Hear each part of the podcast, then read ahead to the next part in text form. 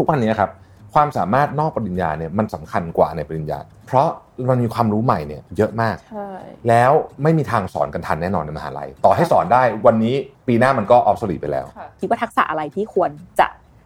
มีแล้วกันในอืมปัจจุบัน ทักษะเรื่องของสังคมค่ะอ่าการทำงานในที่ทำงานก็ส่วนหนึ่งค่ะนะฮะอันนี้สำคัญอยู่ละคนในที่ทำงาน แต่เรากำลังพูดถึงว่า คุณรู้ไหมว่า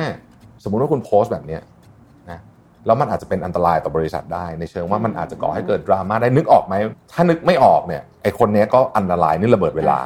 ถ้ายิ่งตำแหน่งยิ่งสูงนะครับความสามารถเรื่องคนสำคัญมากค่ะอืมบางคนเก่งงานไม่เก่งคนโปรโมทไม่ได้เลยนะอืมเจ๊งอ่าเพราะว่าการบริหารคนนี่เป็นอีก skill หนึ่งเลยค่ะคือไม่เกี่ยวอะไรกับเรื่องงานเลยนะค่ะคือมันเป็นแบบสอง skill แยกกัน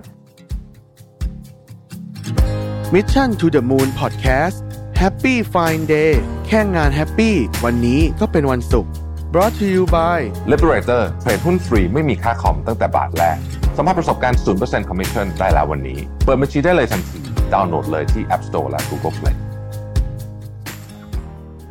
สวัสดีค่ะยินดีต้อนรับเข้าสู่รายการ Mission to the Moon Podcast กับซีรีส์พิเศษ Happy Friday แค่งาน Happy วันนี้ก็เป็นวันศุกร์อยู่กับไอซ์สุทธินีค่ะ ผมรวิศ หาญอุตสาหะครับ มีคำถามฝากมาค่ะพี่แทนจริงๆรายการเราเอ่อซีรีส์พิเศษเนี้ยก็ออนมาประมาณสักหลาย EP แล้วก็มีคนเอ่อ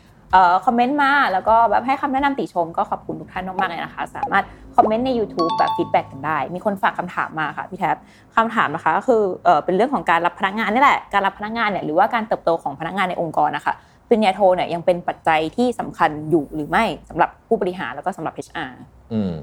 สำหรับตัวพี่เองเนี่ยล่าสุดอันนี้เรื่องจริงเลยล่าสุดเนี่ยเรากำลังจะรับตำแหน่งที่เป็นผู้บริหารระดับสูงมากๆเลยนะค่ะ พี่ไม่ได้ดูเลยเขาเรียนที่ไหนอ่าอ่าคือก็ดูเขาทำงานอะไรมาค่ะอะไรอย่างเงี้ยแล้วก็เอ่อดูว่าเขาเอ่อ handle project มาขนาดไหนอืมรับผิดชอบคนกี่คนอะไรประเภทเนี้ยค่ะเพราะฉะนั้นเราตอบแบบแฟร์ๆกลางๆแล้วกันนะคือมันก็คงจะมีคนคิดถึงเรื่องนี้หลายแบบค่ะการศึกษาในมหาวิทยาลัยเองหรือการศึกษาที่เรียกว่าเป็น formal education เนี่ยเป็นเพียงหนึ่ง factor เท่านั้น ถามว่ามีดีไหมก็คงดีแหละค่ะแล้วก็บางทีมันก็มีประโยชน์กับการทำงานด้วยนะฮะแต่เป็นเพียงหนึ่ง factor เท่านั้น ยิ่งเรามีอย่างอื่นมากเท่าไหร่อืมอย่างอื่นในที่นี้คืออะไร เช่นประหสนึ่บงปการณ์ระสบการณ์การทำงานอ่าหรือประสบการณ์ทำงานเนี่ยอาจจะไม่ได้เกี่ยวข้องกับจำนวนปีก็ได้นะค่ะบางคนมีประสบการณ์เยอะแยะเลยมี port เจ๋งๆตั้งแต่ยังเรียนมหาลัยอยู่ค่ะอ่าอย่างเงี้ยก็มันก็จะเป็นมันก็จะรวมกันนะฮะอืมเป็นเหมือน badge ในเนตรนารีใช่ไหมค่ะเหมือนกันอะเออไอปริญญาก็เป็นเพียง badge อันหนึ่งเท่านั้นค่ะเองอืมแต่ถ้าเราดูเทรนด์ระดับโลกเนี่ยเราจะพบว่า HR ที่บริษัทใหญ่ ๆ ของโลกนี้ทั้งหลาย ไม่ว่าจะเป็น Google Microsoft อะไรพวกนี้เนี่ยเขาก็จะเริ่มออกมาบอกว่า เขาให้ความสำคัญกับเรื่องนี้น้อยลงเยอะมากค่ะไม่สนใจว่ามีปริญญาหรือเปล่าด้วยซ้ค่ะำขอแค่ดูว่าคุณทำอะไรเป็นอืมอืมใช่เพราะโลกใบเนี้ยความเป็นจริงก็คือว่าทุกวันนี้ครับความสามารถนอกปริญญาเนี่ยมันสำคัญกว่าในปริญญา โดยส่วนใหญ่นะพี่ไม่รู้ถึงทุกงานแต่ in general แล้วกันทำไมถึงเป็นอย่างนั้น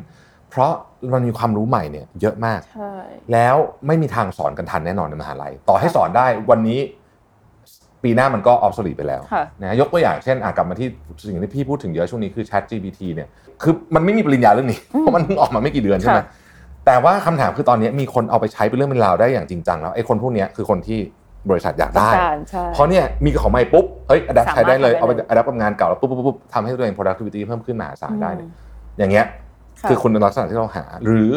ถ้ายิ่งตำแหน่งยิ่งสูงนะครับความสามารถเรื่องคนสำคัญมากค่ะอืม บางคนเก่งงานไม่เก่งคนโปรโมทไม่ได้เลยนะอืมเจ๊งอ่าเพราะว่าการบริหารคนนี่เป็นอีก skill หนึ่งเลยค่ะคือไม่เกี่ยวอะไรกับเรื่องงานเลยนะค่ะคือมันเป็นแบบสอง skill แยกกัน แล้วเราสังเกตดูว่า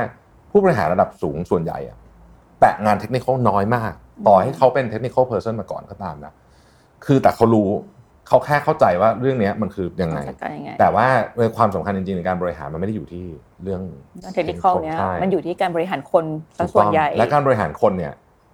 พี่คิดว่าสอนเป็นปริญญาไม่ได้ ใช่กำลังคิดอยู่เหมือนกันว่าแบบการบริหารคนอะต่อให้อะมันก็อาจจะมีในสายที่แบบเรียนมาทางด้านทรัพยากรอืมมนุษย์อะไรอย่างเงี้ยค่ะ แต่มันก็ไม่สามารถ reflect ได้ขนาดนั้น ว่าการได้รับปริญญาจะเป็นการที่คุณบริหารคนถูกต้องเออได้เก่งใช่หรือเปล่าไม่เพราะว่ามันมันมันมันเป็นเรื่องที่โอ้มันมีเรื่องเยอะมันมีค่ะ factor เยอะมากค่ะแต่ว่าถ้าจะมีวิชาหนึ่งที่อาจจะใกล้เคียงกับเรื่องของการบริหารคนเนี่ยน่าจะเป็นวิชาจิตวิทยาอื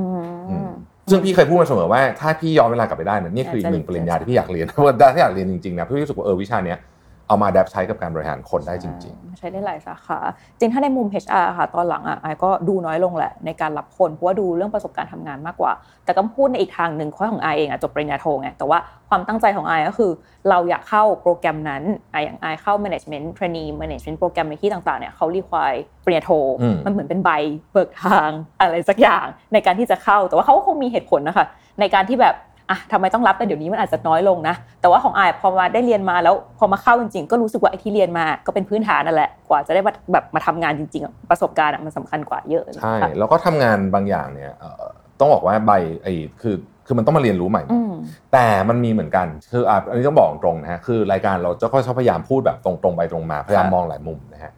งานบางงานเนี่ยต้องใช้ภาษาอังกฤษเยอะอืมค่ะงานบางงานต้องใช้ภาษาอังกฤษเยอะ และต้องใช้ภาษาอังกฤษแบบแบบ พลิกแพลงได้ด้วยอะค่ะคือต้องแบบมีความเข้าใจระดับค่อนข้างเยอะอะไรเงี้ยโอเค เราก็จะเริ่มมองหาแล้วว่าเอ๊ะคืออันเนี้ยถ้าเป็นอย่างเงี้ยพี่ก็อะก็ต้องยอมรับว่าคนที่เคยไปเรียนต่างประเทศหรือว่าหรือว่าถนัดทางด้านนี้คะแนนทางด้านนี้สูงอะไม่ต้องเคยไม่ต้องเรียนต่างประเทศก็ได้พี่สาวพี่ก็เรียนเมืองไทยแต่เขาเขาเก่งภาษาอังกฤษเขาฝึกเองเนี่ยก็จะได้น้ำหนักเยอะกว่าเยอะเลย แต่มันเป็นเพราะสโคปที่เราลิสต์มาไงว่าเป็นเกี่ยวกับเรื่องอะไรบ้างใช่อะไรเงี้ยเราก็จะมองหาคนประเภทนั้น แต่ทักษะมหคนที่เรื่องภาษาจบทักษะเนี่ยมันสำคัญมากยุคนี้ค่ะเพราะว่าคือคือ คืออย่างนี้ฮะจะในในในเชิงของภาษาเนี่ยนะหนึ่งก็คือคู่แข่งตอนเนี้ย เราอะคู่แข่งเราเนี่ย เราเราแข่ง global นะคือหมายถึงว่าไม่ว่าคุณทำธุรกิจที่ไหนอ๋อะอเพราะคู่โลกแข่งมันคุณมันมาจากที่ไหนหมดอ่ามันมาจากทั่วโลกค่ะเพราะฉะนั้นเนี่ยเราต้องสู้ในแพลตฟอร์มคือต้องสู้ในระดับแบบอืมกับคู่แข่งทุกๆ มาจากทุกค่ะทิศทางเนี่ย เพราะฉะนั้นเนี่ยเริ่มภาษาอังกฤษมันจะเริ่มเกี่ยวข้องค่ะเอ่ออย่างประเทศเราเป็นประเทศท่องเที่ยวใช่ไหมค่ะถ้าเราทำธุรกิจแล้วเราไม่เอาภาษาอังกฤษเลยสมมตินะอืม ไม่ได้อะไม่ได้อืมก็ไม่ได้เหนื่อยอะคือค่ะต่อให้เราเป็นร้านอาหารหรือร้านก๋วยเตี๋ยวอย่างเงี้ย เรายังต้องเข้าใจเรื่องนี้เลยค่ะใช่ไหมฮะเอิ่มหรือเทคโนโลยีใหม่ ๆ ความรู้ใหม่ๆบนโลกใบเนี้ยมันไม่มาเป็นภาษาไทยหรอกอืมใช่มันมาเป็นภาษาอังกฤษทั้งนั้นค่ะเพราะเราก็จะสามารถอะพี่ยกตัวอย่างหนังสืออะหนังสือ article ที่ที่ออกมาใหม่ๆอะมกว่าจะแปลเป็นภาษาไทยเนี่ย มันก็เอาเด outdated ตไปแล้วอะน้อยอะคือค่ะไอ้พวกที่มันถูกแปลเร็วๆมันมีไม่เยอะไงอืมอืมเพราะฉะนั้นเนี่ย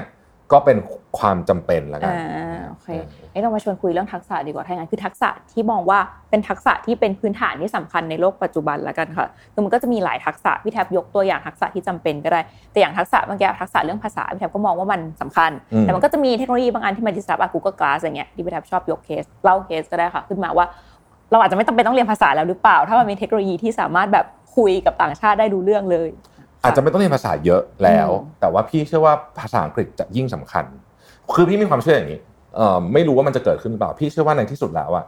เราจะเหลือภาษาที่เป็น international แค่หนึ่งหรืออย่างมากสองภาษาอืมจริง ๆ คือคนจะค่อยๆ adapt มาใช้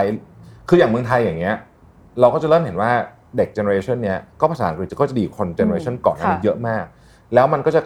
ค่อยๆ ซึมซับมาเหมือนในที่สุดพี่คิดว่าเราก็จะเป็นเหมือนแบบอินเดียที่เขาพูดภาษาอังกฤษกันอืมได้ทุกเป็น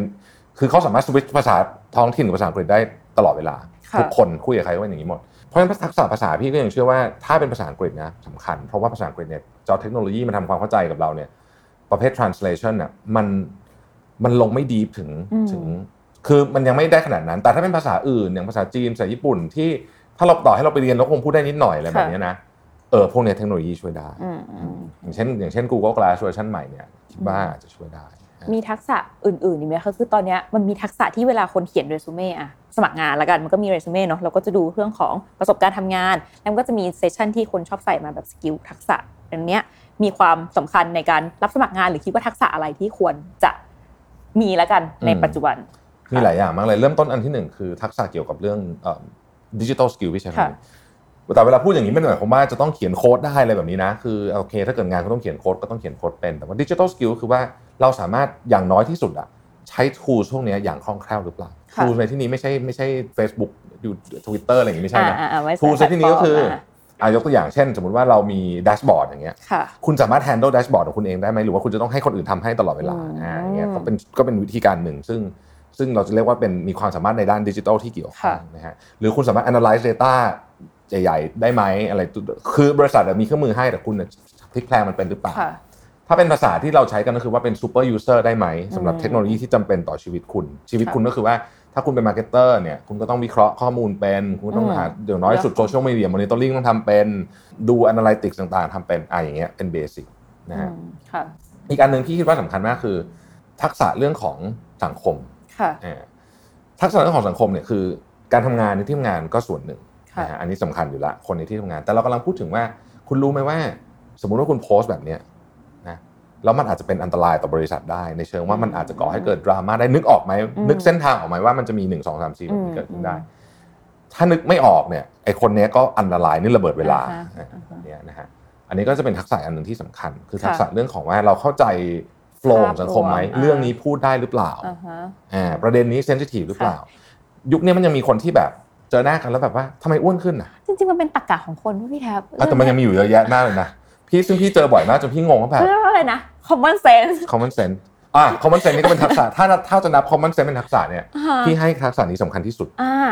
common sense ถ้าจะนับเป็นทักษะนะค่ะสำคัญที่สุด เพราะ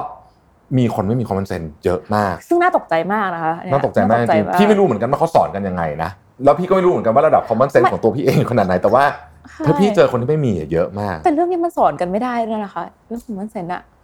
คือเราอาจจะต้องเรียนรู้ด้วยตัวเองค่ะใช้คำนี้ เพราะว่าเราก็ใช่เกิดตอนเราเกิดมาเนี่ย เราก็ค่อยๆ adapt เรื่องพวกนี้มาค่ะจริงๆ พี่คิดว่าการสั่งสอนตั้งแต่ตอนเด็ก ๆ เลยก็กี่ค่ะเยอะนะฮะแล้วก็ตอนโตขึ้นมาเนี่ยอย่างกรณีแบบเนี้ยเอิ่มการทักทายหรือพูดถึงจุดด้อยของคนอื่นเนี่ยค่ะคือ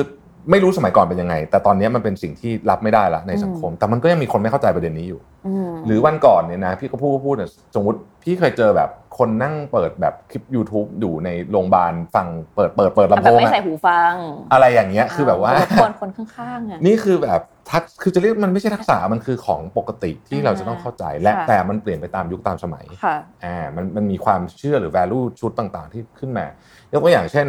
ในความเชื่อยุคนี้เนี่ยเราเชื่อในเรื่องของ diversification ค่ะใช่ไหมเพราะฉะนั้นเนี่ยเราพูดอย่างเงี้ยเราพูดได้ แต่ว่าเรามีทักษะในการทำให้ทีม diverse เปล่าค่ะเนี่ยก็เป็นอีกก็อาจจะเป็นลักษณะแบบหนึ่งอีกทักอ่าษะหนึ่งใช่จริงทักษะพวกเนี้ยอะถ้าในมุมของ HR ตอนเนี้ยคือไอก็รับคนค่อนข้างเยอะ เราก็มีการขยายทีมรับคนอะไรอย่างเงี้ยค่ะ มันก็มีทักษะที่เป็นเฉพาะเจาะจงของแต่ละสายงานนะถ้าอย่างโซเชียลแอดมินตอนเนี้ยเราก็มองหาคนที่มีทักษะเรื่องของการใช้เครื่องไม้เครื่องมือแหละดิจิตอลแล้วก็ต้องการบางคนตอนเนี้ยที่สัมภาษณ์อะคือตอนแรกอะเข้าใจว่า อะจบมหาลัยก็จะแบบใช้ Facebook หรืออะไรอย่างเงี้ยแต่ว่ามันจะมีหลายคนเหมือนกันนะที่แบบเหมือนแค่ถ่ายอะแต่ว่าไม่ได้ in กับมันหรือว่าไม่ได้แบบเข้าบ่อยอะไรอย่างเงี้ยก็ยังมีแล้วก็รู้สึกว่าเออมันอาจจะยังไม่ match กับมันนั้น แต่ว่าถ้าเป็นทักษะพื้นฐานของอะไรตำแหน่งแล้วกันค่ะก็จะรู้เรื่องของอะเรื่องภาษาเรื่อง communication จริง ๆ ก็สำคัญเพราะว่าบางคนแบบอะรู้สึกว่า communication เป็นพื้นฐานของทักษะที่เราจะเอาไปใช้ในการแบบเรียนแล้วก็ถ่ายทอดแล้วก็สื่อสารในเรื่องของงาน อาจจะไม่ต้องเป็นคนคุยเก่ง แต่ว่าตอบแล้วเข้าใจค่ะบางคนอย่างสัมภาษณ์เนี้ยก็อาจจะตอบแบบ ขยายความยาวไปแล้วมันก็ทำให้หลุดประเด็นไปอย่างเงี้ยก็มีคือ